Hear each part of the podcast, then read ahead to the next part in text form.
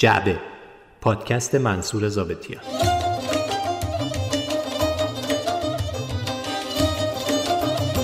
این پادکست جعبه شماره 13 است که میشنوید.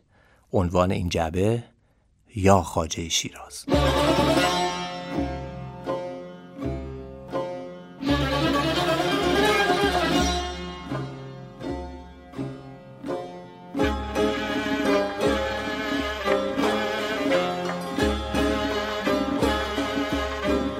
سلام. من منصور زابتیان هستم. درباره حافظ زیاد گفتن و شنیدیم.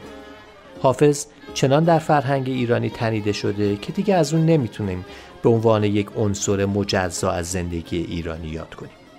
در این جبه قرار نیست درباره حافظ و شعرش صحبت کنیم. گرچه بی تردید هر بحثی درباره حافظ چنین مسائلی رو هم پیش می‌کشه. این جعبه درباره فال حافظه. اینکه اساسا چیه؟ چه ریشه های تاریخی داره چطور فال می‌گیرن چه مواردی از فالها در طول تاریخ معروف بوده و به حضور اون در زندگی و آداب و سنن ایرانی از دیروز تا امروز می‌پردازیم. پس این شما و این جعبه ای پر از فال حافظ. فال حافظ را گشودم. گفت من امشب از درون سینه آهی برکشیدم تا بیایی. با سپید دم نشستم. حافظ و من دور کردم. از غم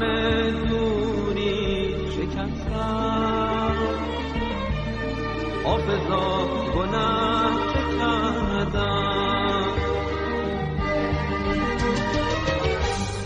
حافظا یارم نیامد. جان جانانم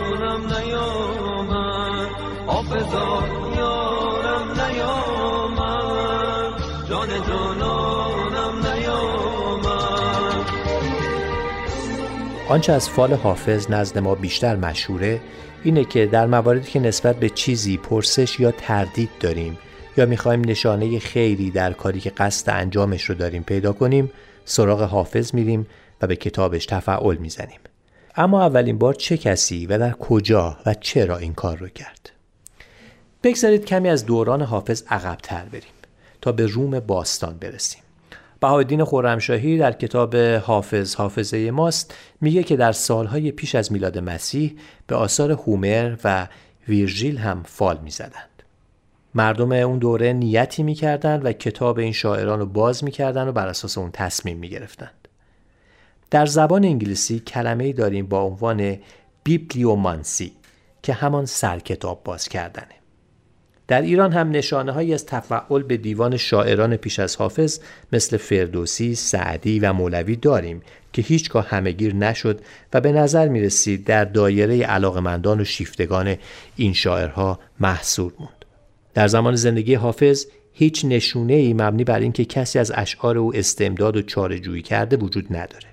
اما حافظ چندین بار واژه فال رو در بعضی از ابیات جوری به کار برده که مراد از اون طالع و بخت خوش نیست بلکه مشخصا انگار داره درباره فرایندی صحبت می‌کنه که ما امروز به اسم تفعل می‌شناسیم. ابیاتی مثل این به ناامیدی از این در مرو بزن فالی بود که قرعه دولت به نام ما افتد. یا از غم هجر مکن ناله و فریاد که دوش زده ام فالی و فریاد رسی می آید و یا روز هجران و شب فرقت یار آخر شد زدم این فال و گذشت اختر و کار آخر شد. یا در مصنوی معروف آهوی وحشی آنجا که می‌گوید مگر وقت وفا پروردن آمد که فالم لا تزرنی فردن آمد؟ لا تزرنی فردن اشاره به گفته ایست از حضرت زکریا در قرآن مجید که به خداوند میگه لا تزرنی فردن یعنی مرا تنها مگذار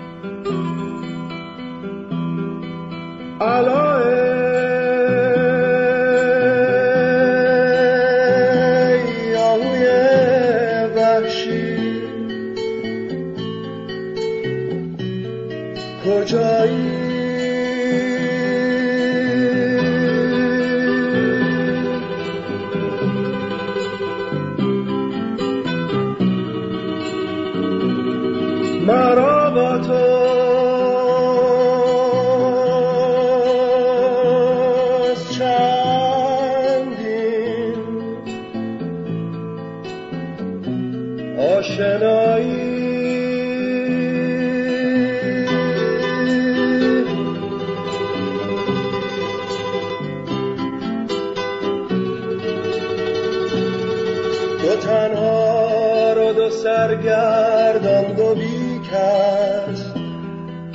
دد و کمین از پیش و از پس. بیا تا حال یک دیگر بدانی. مراد هم به جوی مرتبانی.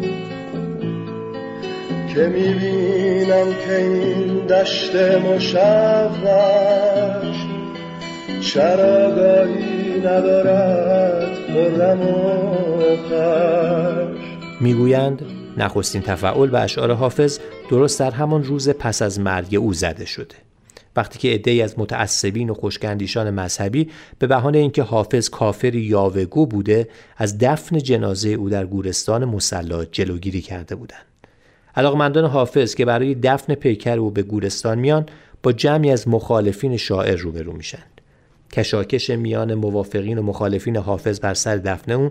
سرانجام زمانی پایان می‌گیره که یک نفر پیشنهاد میده کاغذهای اشعار او رو در کوزه بندازند و به هم بزنند و یک پسر بچه نابالغ یکی از اونها رو بیرون بکشه تا مبنای تصمیم گیری قرار بگیره. طرفین میپذیرند و این شعر بیرون میاد. کنون که میدمد از بوستان نسیم بهشت من و شراب فرح بخش و یار هور سرشت. مکن به نام سیاهی ملامت من مست که آگه است که تقدیر بر سرش چه نوشت. قدم دریغ مدار از جنازه حافظ که گرچه غرق گناه است می رود به بهشت. و همین چند بیت باعث می شود تا مخالفین هم کوتاه آمده و بر دفن حافظ در گورستان مسلمانان رضایت بدن به نظر نمی‌رسه که این قصه چندان درست باشه. دست کم به یک دلیل تاریخی و یک دلیل منطقی. دلیل تاریخیش این که اشعار حافظ توسط محمد گلندام پس از مرگ او جمع آوری میشه و طبیعتا در روز پس از مرگ هنوز این اشعار در دسترس نبوده و دلیل منطقی همین که کسایی که اشعار حافظ رو از اساس کفر می‌دونستند چرا باید به اشعار خود حافظ استناد کنند ولی به هر حال این روایت روایت زیبایی.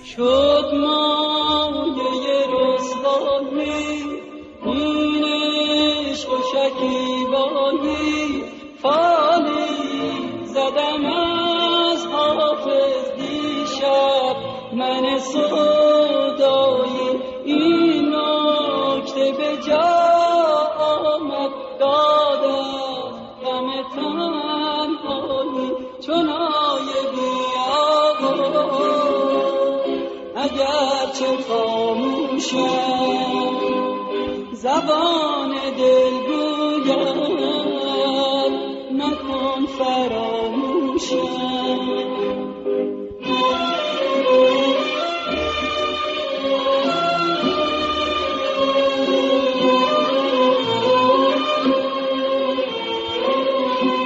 تعدد روایت هایی که به نوعی به حضور فال حافظ در بزنگاه های تاریخی اشاره داره چندان زیاده که دیگه نمیشه بسیاری از اونها رو حاصل خیال پردازی دوستداران حافظ یا فقط حاصل یک اتفاق دونست. بعضی از این روایت ها در کتاب های معتبر تاریخی اومده و بعضی دیگر هم سینه به سینه تا امروز نقل شده که در این پادکست بعضی از اونها رو بدون اون که موضع گیری درباره راست و دروغ بودنشون داشته باشیم میاریم. شاهان مغولی هند که افرادی چون جهانگیر، همایون، داراشکوه و دیگرانی رو در بر می گرفتند، ظاهرا افراد فرهیخته و ادب دوستی بودند که با زبان فارسی هم نزدیکی داشتند. در خزانه کتاب های این سلسله دیوانی از حافظ هم بوده که حالا در کتابخانه در دهلی نگهداری میشه.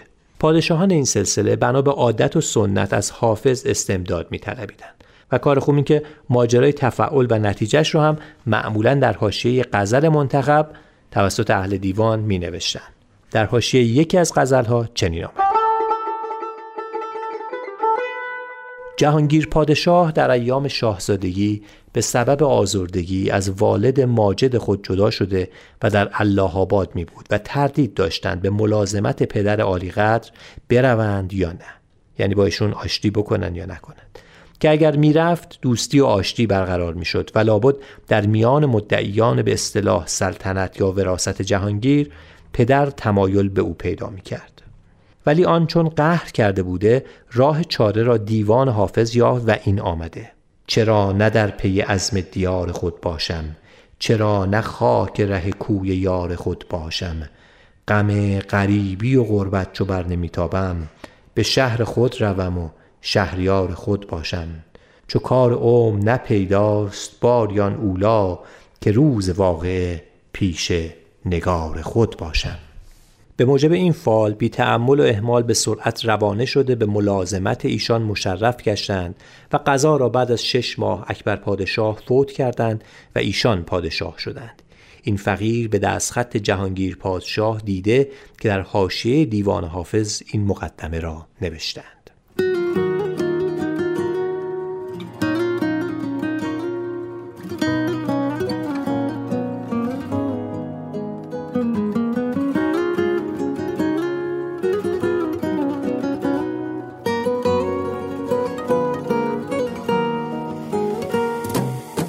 از آن درد و غصه های بی فال حافظ گرفتم و خوش آمد.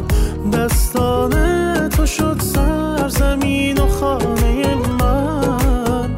غرقم کن در آرامشت دیوانه من. شانشین دلم جای تو حاضرم جان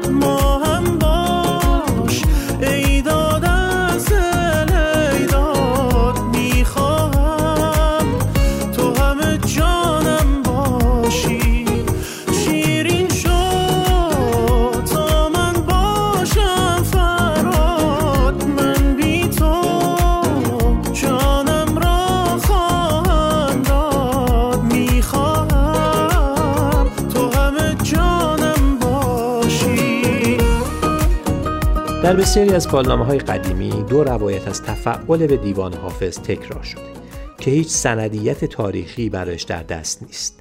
اما به واسطه اون که همواره نقل شده آوردنش در اینجا خالی از لطف نیست.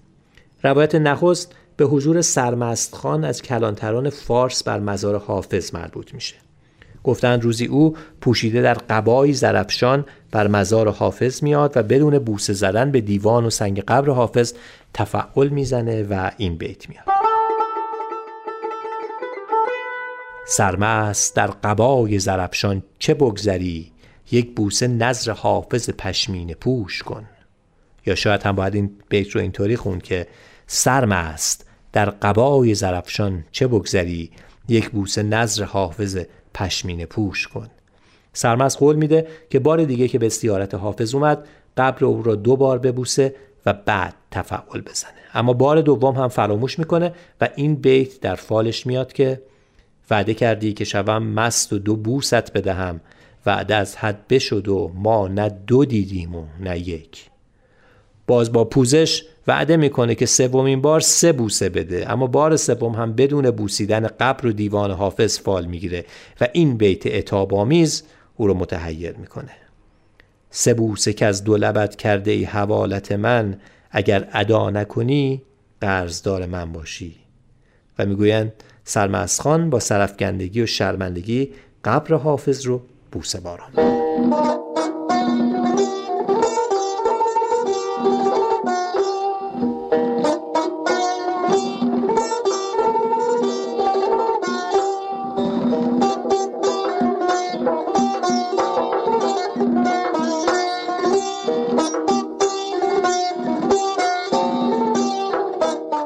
اما روایت دوم از کتاب ریحانت الادب.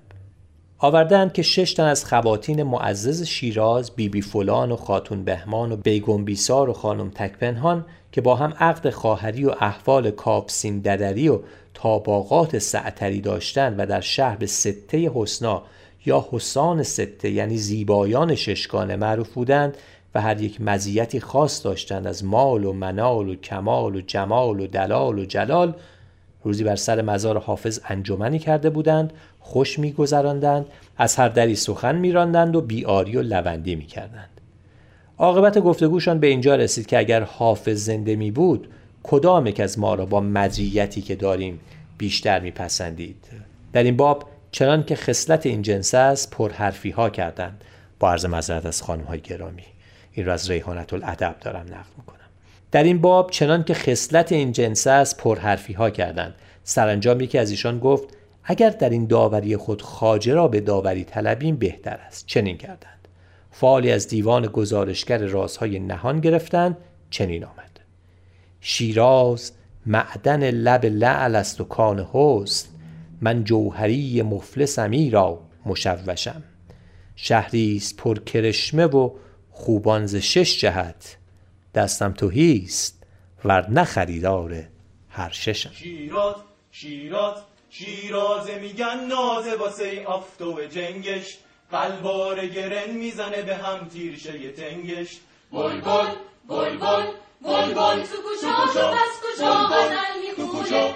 شعرهای تر حافظ میریزه. از چنگش. شیراز شیراز شیراز شیراز شیراز شیرازه میگن ناز شیراز شیراز شیرازه میگن ناز بل بل بل بل تو کجا بل بل تو کجا شعرهای حافظ میریزه از چنگش شیراز عطر گل یاسون استرن بهار نارنج هی سر می‌کشه از تو خونوی باز و بلنگش این جان که اگه چیش تو چیشوی هیچی بودوزی در دل دلشه میشتفی از جلنگ جلنگش. قلبوی میزوری ریست سینه مردم شیراز. قلبوی میزوری ریست سینه مردم شیراز. تا بی خود ریش میز بزنه درز دنگش. تا بی خود ریش میز بزنه درز دنگش. شیراز. در کتاب های تاریخی قرن نهم به بعد اشاره های فراوانی به رواج تفعول از دیوان حافظ اومده. صاحب کتاب دیار بکریه واقعی تاریخی رو که تقریبا هفتاد سال بعد از مرگ حافظ خود شاهد اون بوده نقل می‌کنه. او در ذکر لشکرکشی جهانشاه میرزا به جانب شیراز برای تعدیب پسرش پیر بوداق میرزا می‌نویسه بدین گونه قسمت ها کار بر پیر بوداق میرزا تنگ می‌شد و به تمکن در ییلاقات به طول حصار سیر می‌کردند و در این حال بر سر کوچ این شکسته را با سلیمان که وزیر محمدی میرزا بود اتفاق رفاقت افتاد. دیوان حافظ علیه الرحمه که درویشان صاحب ذوق آن را لسان غیب می‌گویند به میان آمد. این فقیر با رفیق مشار اله گفت که از این کتاب استکشاف حال پیر بوداغ میرزا کنیم به طریق تفعل. چون کتاب را گشادیم بر صدر صفحه این بیت آمد که سینگو شعله آتشکده پارس بکش دیدگو آب رخ دجله بغداد ببر. باز از برای اطمینان دل بار دیگر از همان کتاب استخبار حال جهانشاه میرزا کردیم این بیت آمد. اگر روم ز پیش فتنه ها برانگیزد هزار بار از این طرفه تر برانگیزد. تو عمر خواه و صبوری که چرخ شعبد باز و از طلب بنشینم به کینه برخیزد. بعد از چند روز باز به همان مصاحب صادق و رفیق موافق اتفاق ملاقات افتاد. تعجب از اشارت کتاب مذکور می نمودیم. باز دایه تفعل در شعن احوال شیراز از خاطر حضار سر زد. یکی از حاضران بدین نیت کتاب را گشاد و این بیت آمد. خوشا شیراز و وضع بی مثالش. خداوندا نگه دار از زوالش. صورت این حال در مجلس عمرا معروض شد. این فقیر گفت که زوال شیراز موقوف فتح است. امیر ابوالفتح در جواب گفت غلط مکن. زوال شیراز به تأخیر فتح است. غالبا که در این دو روز به برکت دعای حافظ فتح خواهد شد و چنان شد که او گفت.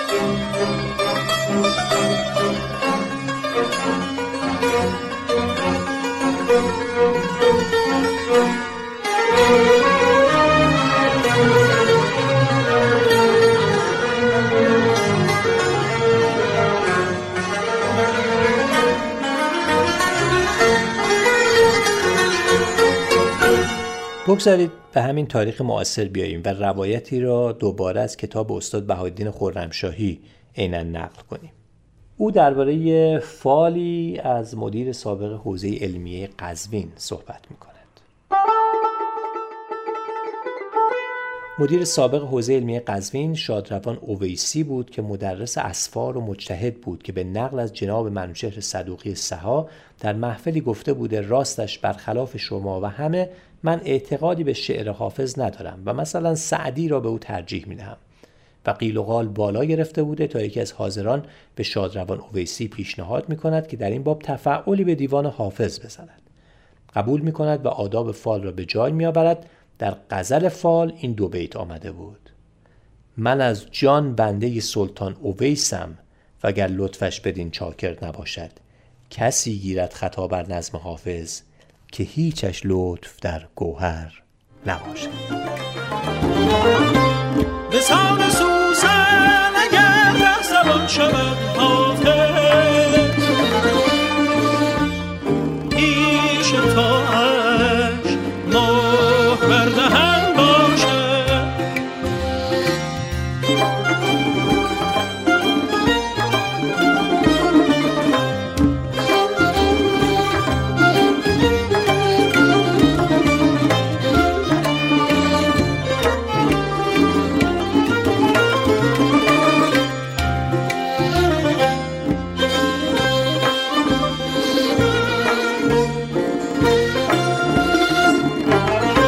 شهریار شاعر پرآوازه تخلص خودش رو مدیون تفعل به دیوان خاجه شیراز می‌دونه. او که در ابتدای کار با نام بهجت که برگرفته از نام خانوادگیش بود تخلص می‌کرد تغییر تخلص شاعرانه خودش رو چنین تعریف می‌کنه. تبریز بهجت تخلص می‌کردم. تهران رفتیم تصادفا اون خونه که ما اون سال اتاقی ازش اجاره کرده بودیم. اسم او خانم خانم بهجت بود بهجت خانم بود. من دیدم که بهجت در تهران اسم زنانه است. وقت مرحوم شهیارم آمده بود اونم هم سن من بود اونم درست از بچگی با هم بود. صحبت کردیم که این اسم فا... تخلص رو عوض کنیم. بهجت رو عوض کنیم اسم دیگه. و فکر کردیم چیکار کنیم؟ گفتیم از حافظ بگیریم از خاجه. وضوع گرفتیم و رو به قبله نشستیم و الحمد سوره خوندیم برای اوان خاجه با اون حرف معمولیش که میگن ای حافظ شیرازی بر من نظر اندازی من طالب یک فالم تو کاش ولا اینم گفتیم و باز کردیم. این غزل آمد که سهر چون خسرو خاور علم در کوف ساران زد به دست مرحمت یارم در امیدواران زد که بیت آخرش این است که چه دوام عمر و مال او بخواه از لطف حق حافظ که چرخ سکه دولت به نام شهریاران زد. معلوم شد که خاجه نام شهریار و اون موقع در اون سن ما خیال کردیم که حافظ ما مسخره می‌کنه. چون هیچ تناسب نداشت که یه بچه تبریزی چهارده ساله رفته تهران و تخلص شهریار باشه. گفتیم که یه, با... یه دفعه دیگه بپرسیم. این نشد. اون وقت گفتیم حافظ ما یه تخلص درویشانی میخواییم. شهریار برای کلاهیست برای سر ما خیلی گشاده. یه اسم فقیرونه بود برامد وقت دوباره باز کردیم این سفر این غزل آمد که یه مصرعش این است که رمم به شهر خود و شهریار خود باشم. حتی این آخری آمدن تبریزم رو هم پیشگویی کرد. وقت او شهیار عاقلتر از من بود. گفت که تو هنوز اول جوانی که آخه تو از آتیه که خبر نداری این حافظ لسان و غیب. این سخنگوی خداست. این از طرف جهان بالاست که این اسمو به تو میدن. تو از آتیه خودت چیکار داری؟ شاید در آتیه سزاوار باشی برای این نام و این استعدادی که من در تو می‌بینم هیچ استعدادی نداره که یه شاعر بسیار عالی مقامی باشه. و به علاوه چیزی که حافظ میده آدم خلعتی که بزرگتر میده رد نمی‌کنه رد احسان نمی‌کنه. این بود که ناچارن قبول کرد. ولی چند سال که من شعر می‌گفتم شهریارم تخلص می‌کردم معمولا برای رفقام اون بیت آخر رو نمیخوندم خجالت میکشیدم. تا بعد از چهار سال اون وقت دیگه واضح شد که بله من طبی شعر واقعی دارم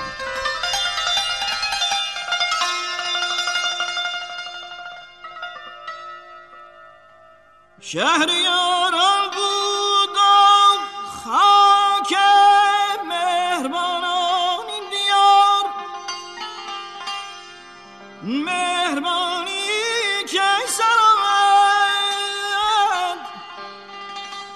الشهر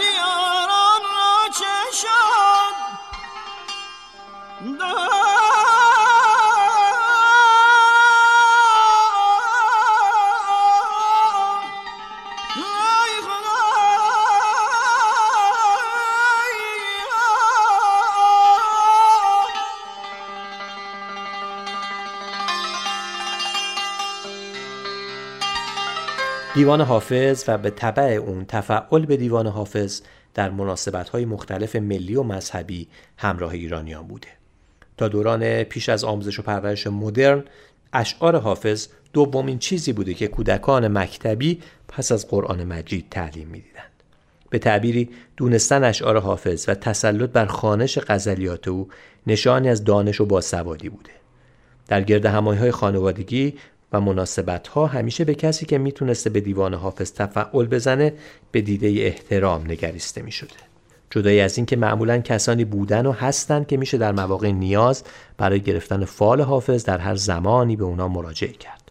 اما ایرانیان به طور کلی در یکی از جشنهای چهارشنبه سوری، شب یلدا، هنگام تحویل سال، سیزده نوروز و آخرین چهارشنبه ماه سفر طبق رسم به دیوان حافظ تفعال می‌زنند. در بعضی روستاها هم روز سیزده سفر که از نظر بعضی شیعیان روزی نحس است به حافظ تفعال می‌زدند تا از نحسی این روز بکاهند.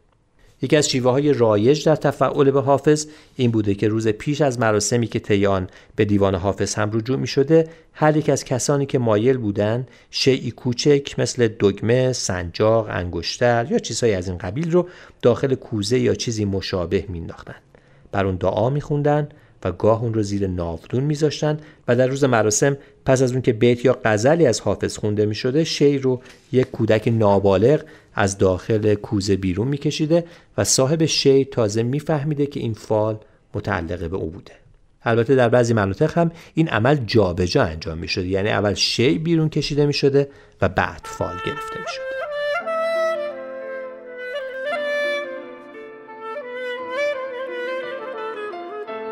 تو چله من امسال کدوم شعر و کدوم فال؟ باز یاد اونو زنده کرده.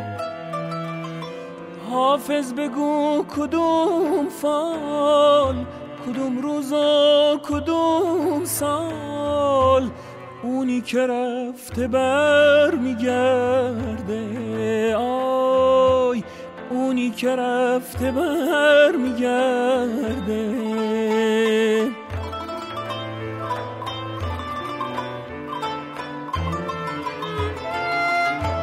امشب کدوم ستاره دلشوره هامو داره؟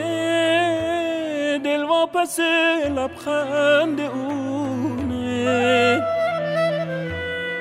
جاده دوباره و با یک اشاره تا پشت این در میرسونه. آی تا پشت این در میرسونه.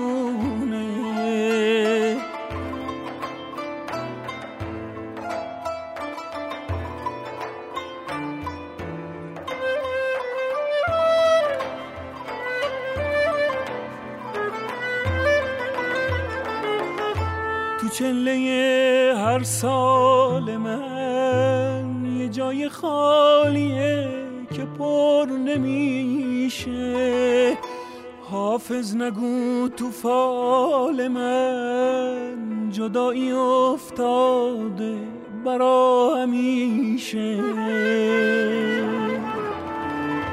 تو چله هر سال من یه جای خالیه که پر نمیشه. حافظ نگو تو فال من جدایی افتاده برا همیشه. علی حاتمی که فیلمهاش همیشه جلوگاه فرهنگ ایرانی بوده در فیلم ستایش شده ی سوت دلان. فصلی داره که در اون فروغ و زمان زن شیرازی ساکن خانه زروفچی ها از عشق خود نسبت به حبیب پسر ارشد خانواده پرده برمیداره و در این راه به فالی که پیش از این به دیوان خاجه شیراز زده رجوع می‌کنه. او سال زمستون. ده چارده سال پیش. همون روز که نهار دمی باقله داشتیم. رخت نظام براتون بود. می‌خواستیم بریم باغشا دگمه فرنجتون افتاده بود. گفتین آقازاده خانم چشمش سو نداره. میشه دکمه فرنجم رو بدوزی خانم خیاط. تو گفتی؟ خانم خیاط اسم داره. سرخ و سفید بودی. مثل برف و خون. شما حرومم کردین. من که در بند حروم و حلالش نبودم؟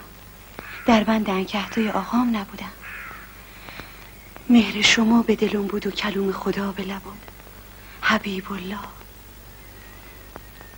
بگذاری بگذاری یکیم باکره یا حسه بشه.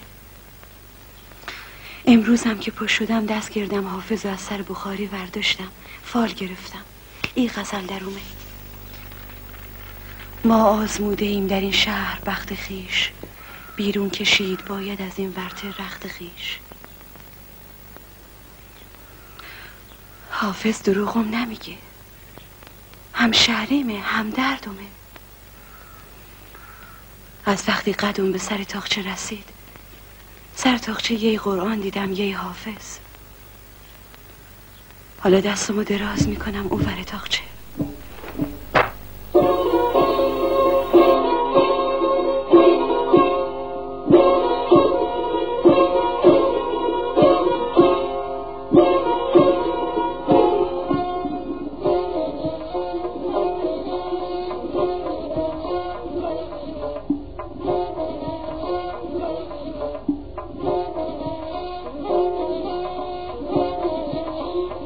برای گرفتن فال با دیوان حافظ ابتدا باید وضوع گرفته می‌شد و بعد رو به قبله نشسته برای شادی روحش فاتحه خونده یا دست کم چند سلوات ختم می شده. این کار رو کسایی که امروز فال حافظ رو به صورت حرفه‌ای می‌گیرند همچنان انجام میدن. نکته جالب در آغاز فال اینه که در زمانهای تاریخی و مکانهای مختلف کشور تقریبا همه کسایی که فال می‌گرفتن و می‌گیرن در یک چیز مشترکن و اون قسم دادن حافظه.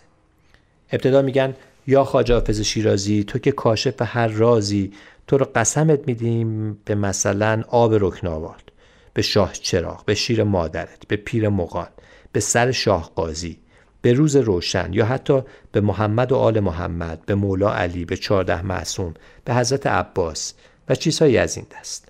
اما در کنار این قسم ها یک قسم معمولا مشترک و در همه جای ایران مرسومه. قسم به شاخ نبات معشوق معروف حافظ.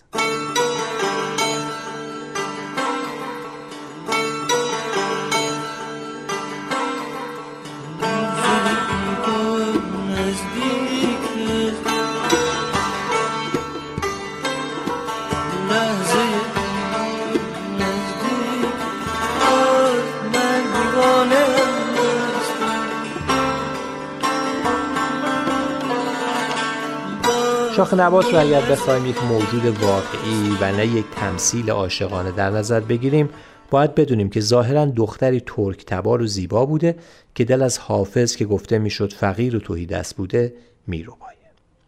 این بخش ماجرا در همه روایت ها مشترک اما اینکه حافظ به وسالش می‌رسه یا نه انگار چندان مهم نیست مهم اینه که شاعر شدن حافظ دقیقا به خاطر درگیری در این عشقه در اغلب روایات با اختلافاتی اندک گفته میشه که حافظ دل در گروه شاخ نبات می‌گذاره و برای رسیدن به اون نظر می‌کنه هفت شب جمعه به یکی از زیارتگاه های همیشگی مردم شیراز در نزدیکی دروازه قرآن بره. جایی به اسم کوه مرتاز علی. حافظ نظرش رو شش شب جمعه پیاپی انجام میده و در شب جمعه هفتم وقت عزیمت مردی یا بنا به روایتی جمعی رو می‌بینه که مشغول میگساری حافظ ناراحت میشه اما اونها به زور به حافظ شراب میدن. خوردن شراب همون از هوش رفتن حافظ همون.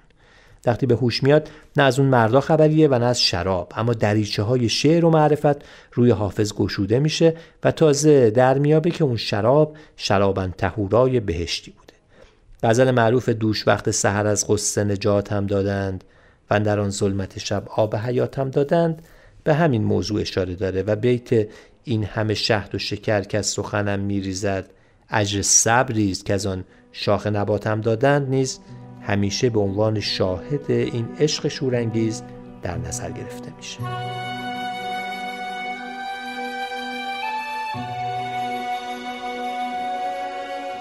دوش وقت سحر از قصه نجات هم دادند و در آن ظلمت شب آب حیات هم دادند. بی خود از شعشعه پرتو ذات هم کردند. باد از جام تجلی سپاتم دادند. چه مبارک سحری بود و چه فرخنده شبی آن شب قدر که این تازه براتم دادند. بعد از این روی من و آینه حسن نگار که در آنجا خبر از جلوه ذاتم دادند. چون من از عشق رخش بی خود و حیران گشتم خبر از واقعه لات و مناتم دادند. من اگر کام ربا گشتم و خوشدل چه عجب مستحق بودم و اینها به زکاتم دادند. حاطب آن روز مرا مژده این دولت داد که بران جور و جفا صبر و ثباتم دادند. این همه شهد و شکر که از نی کلکم ریزد اجر صبریست که از آن شاخ نباتم دادند. همت پیر مغان و نفس رندان بود که ز بند غم ایام نجاتم دادند. کیمیایی است عجب بندگی پیر مغان خاک او گشتم و چندین درجات. دم دادند. شکر شکر به شکرانه بیفشان حافظ که نگار خوش شیرین حرکاتم دارد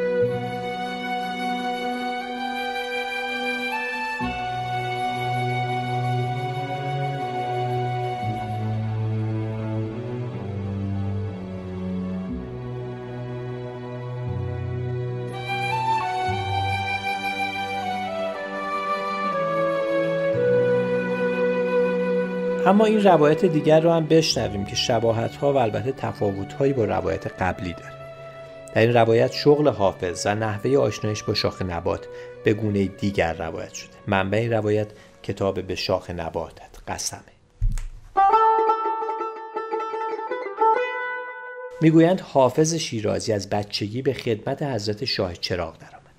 یعنی درویش بود و خادم اون حضرت به شمار کار حافظ جارو کردن صحن شاه چراغ و سقایی بوده و علاوه بر آن هر شب جمعه چراغ در صحن شاه چراغ روشن می‌کرد. می‌گویند حافظ شیرازی زمان کودکی خود را پشت سر گذاشت و یک جوان رشید و خوشآواز بود که تمامی مردم شیراز آرزوی شنیدن صدای او را داشتند. و هر وقت اشعار درویشی می‌خواند هزاران نفر به گرد او جمع می‌شدند تا صدای گرم او را بشنوند. یک روز حافظ در حالی که اشعار درویشی می‌خواند و به در خانه ها می‌رفت تا معاش روزانه خود را جمع کند وقتی از این خانه به آن خانه می‌رفت به یک منزل مجللی رسید تا شروع کرد به آواز خواندن دید دختری مانند قرص ماه نزد او آمد و مقداری خاروبار یا خوراکی دیگر به درویش داد و رفت. حافظ وقتی آن دختر را دید یک دل نه هزار دل عاشق او گردید به طوری که نتوانست از منزل آن دختر بیرون برود. دختر وقتی دید که درویش به جای خود باقی ماند نزد او برگشت و گفت دیگر چه می‌خواهی؟ هرچه لازم داری بگو برایت بیاورم. حافظ گفت بگو اسم تو چیست؟ دختر گفت شاخ نبات و از خانواده ترک هستم. حافظ به دختر اظهار عشق کرد. از آن روز به بعد حافظ همیشه به گرد منزل شاخ نبات میگشت تا او را ببیند. عشق حافظ و شاخ نبات بر سر زبان ها افتاد. شاخ نبات تصمیم گرفت که به حافظ پیشنهادی کند که او نتواند آن خواسته را انجام دهد و از این راه از دست حافظ راحت شود. یک روز به حافظ گفت تو از من چه می‌خواهی؟ حافظ جواب داد من عاشق تو شدم و تو را می‌خواهم. شاخ نبات گفت پدر من ترک است و ترک ها خیلی متعصب می باشند پدر من خیلی ثروت دارد و تو یک بچه درویش هستی. پس هیچ وقت پدرم مرا به تو نمی دهد ولی من پیشنهادی دارم. حافظ گفت چه پیشنهادی؟ جواب داد تو اگر صد تومان پول بیاوری من تو را میپذیرم. وگرنه دست از سر من بردار که اگر پدرم بشنود من و تو را خواهد کشت. حافظ قبول می کند و این شعر را برای شاخ نبات می خاند. اگر آن ترک شیرازی به دست دارد دل ما را به خال هندویش بخشم سمرقند و بخارا را. با وجود اینکه حافظ تا آن زمان نمی توانست شعر بگوید ولی این شعر را به خاطر شاخ نبات سرود و برای پیدا کردن صد تومان به تلاش افتاد. کاری که می‌توانست بکند سقایی بود. وقتی که از خدمت شاه چراغ فارغ می‌شد به شهر می‌رفت و سقایی می‌کرد و پول آن را جمع کرد تا صد تومان شد و به نزد شاخ نبات رفت. حافظ ناگهان به یاد آورد که امشب جمعه بوده و در شاه چراغ چراغ روشن نکرده است. از این جهت به شاخ نبات گفت من امشب فراموش کردم که چراغ حضرت شاه چراغ را روشن کنم و به طرف شاه چراغ راه افتاد. وقتی به نزدیک حرم شاه چراغ رسید دید چراغ آن حضرت روشن است و صدایی از داخل صحن میآید. حافظ خیال کرد کسی به زیارت آمده. وقتی که به صحن وارد گردید هیچ کس در آنجا نبود ولی دید که سفره پهن است و مقداری خوراک و آشامیدنی در سفره باقی مانده است. حافظ چون از راه رسیده بود خیلی تشنه بود و آن آبهایی که در سفره و داخل لیوان بود نوشید. بعد از چند دقیقه از خود بیخود شد و حال عادی خود را از دست داد. چون آبی که در سفره بود آب نبود و شراب بوده و آن جماعت که جلوی حافظ در صحن بودند تنی چند از امامان بودند که خواسته بودند به این ترتیب حافظ را مست کنند تا دوباره نزد شاخ نبات بر نگردد و همینطور هم شد. حافظ تا صبح مدهوش بود و حرف او اشعار و ابیاتی از امامان و پیامبر بود و از آن روز به بعد غیر از شعر گفتن کاری نداشت. نجابت و پاکی خود را تا آخر عمر حفظ کرد و علاوه بر آن نزد پادشاهان و بزرگان آن زمان عزیز و محترم بود. چون اگر عقیده او درست نبود آن شب از طرف پروردگار آن چند نفر معمور نمی شدند که حافظ را از رفتن به نزد شاخ نبات منصرف کنند. حافظ خلوت نشین دوش به میخانه شد. از سر پیمان گذشت بر سر پیمان شد.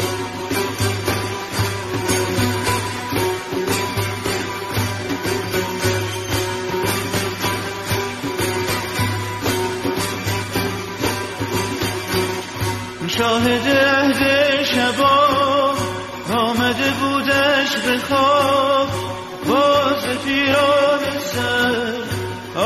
عاشق و دیوانه شد عاشق و دیوانه شد. باز به پیران سر. باز به پیران سر. عاشق و دیوانه شد عاشق و دیوانه شد. در اغلب موارد شخصی که دیوان حافظ رو باز می‌کنه اولین غزل صفحه سمت راست رو به عنوان غزل فال انتخاب می‌کنه. اگر غزل از نیمه باشه یک صفحه به عقب برمیگرده و از ابتدای غزل رو می‌خونه. اگر غزل به طور کامل جوابگوی نیت شخص نباشه سه بیت از غزل بعدی رو هم به عنوان شاهد فال می‌خونه. البته گفته شده در بعضی نقاط ایران بیت اول سوم یا هفتم از غزل بعدی رو به عنوان شاهد فال می‌گیرن. بعضی از غزلهای حافظ چنان با سراحت با شخص صحبت می‌کنه که هیچ نیازی به تفسیر و تحویل نداره. چنانکه که نمونه های از اون رو در اینجا هم گفتیم. اما بسیاری از غزلیات او چند پهلو پیچیده و نیازمنده به تفسیر و توضیحه و اتفاقا مهارت در همین تفسیره که بعضی ها رو در گرفتن فال از دیگران متمایز می‌کنه. در دیر مقانمه یارم قدهی در دست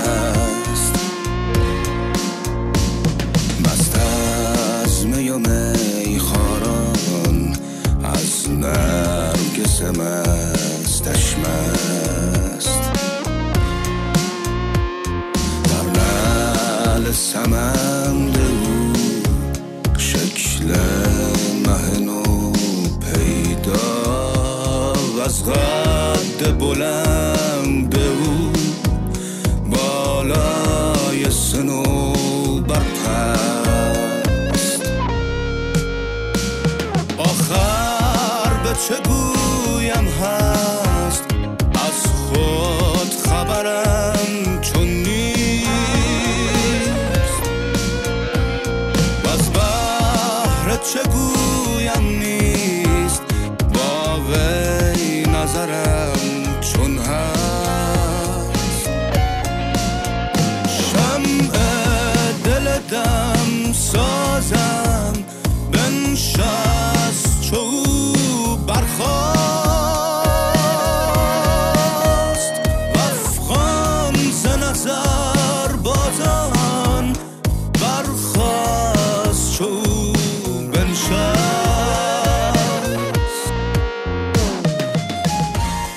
هر ساله هزاران نسخه از دیوان حافظ در کیفیت‌های مختلف توسط انتشارات مختلف و با قیمت‌های متفاوت به بازار کتاب میاد و این تازه به غیر از فالنامه هایی که هر غزل رو همراه یک تفسیر کلی کرده که بتونه شخص صاحب نیت رو راهنمایی یا بهتره بگویم دلخوش کنه. تفسیر این نوع فالنامه ها غالبا شبیه تفسیر همون فالنامه هایی که سر چهار راه ها میفروشن و معمولا دو بیتی از حافظ رو شاهد می‌گیرن و نصیحتی می‌کنن.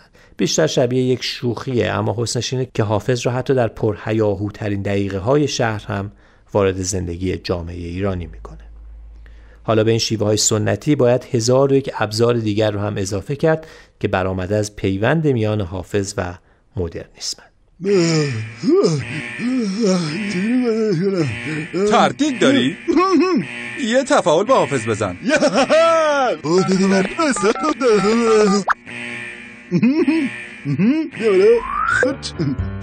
تفعالی بر حافظ ساقی به نور باده برافروز جام ما مطرب بگو بگو که کار جهان شد به کام ما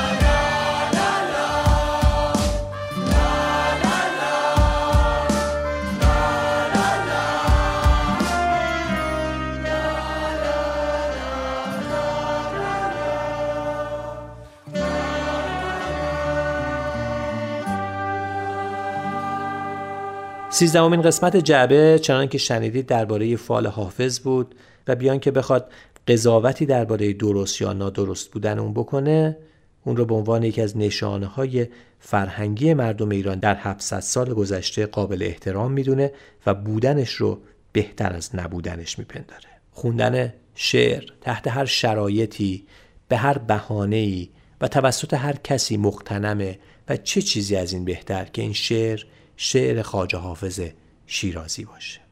باید از همکاری اسماعیل باستانی زهرا قائدی و محمد ولیزاده که هر یک در جایگاه خودشون کمک فراوونی به تولید این پادکست کردن سپاسگزاری کنم. من منصور زابتیان هستم و این جعبه شماره 13 بود که تقدیم شما شد. حافظ بیا دوباره غزل کهنه رو برانداز. شعرم حدیث تکرار تو بیا طرح دیگر انداز. بیا تا دوباره از چشمه غزل جرعی بنوشی همه کهنه برکنی از نو جامعه تازهی بپوشی به خونخواهی دل از جوهر و قلم خنجری بسازی. به صد لشکر غزل فاتحانه تا قلب غم بتازی.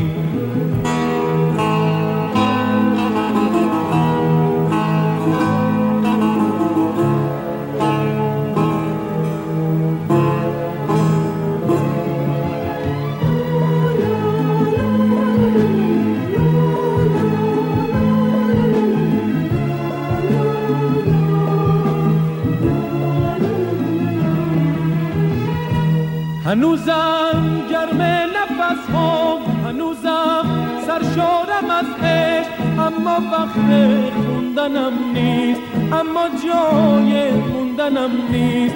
مردم از این همه گفتن شعر سرد عاشقونه. من غلام اسمیم که تا همیشه بینشونه. بیا تا دوباره از چشمه غزل جرعی بنوشی همه کهنه برکنی از نو جامعه تازهی بپوشی به خونخواهی دل از جوهر و قلم خنجری بسازی به صد لشکر غزل فاتحانه تا قلب غم بتازی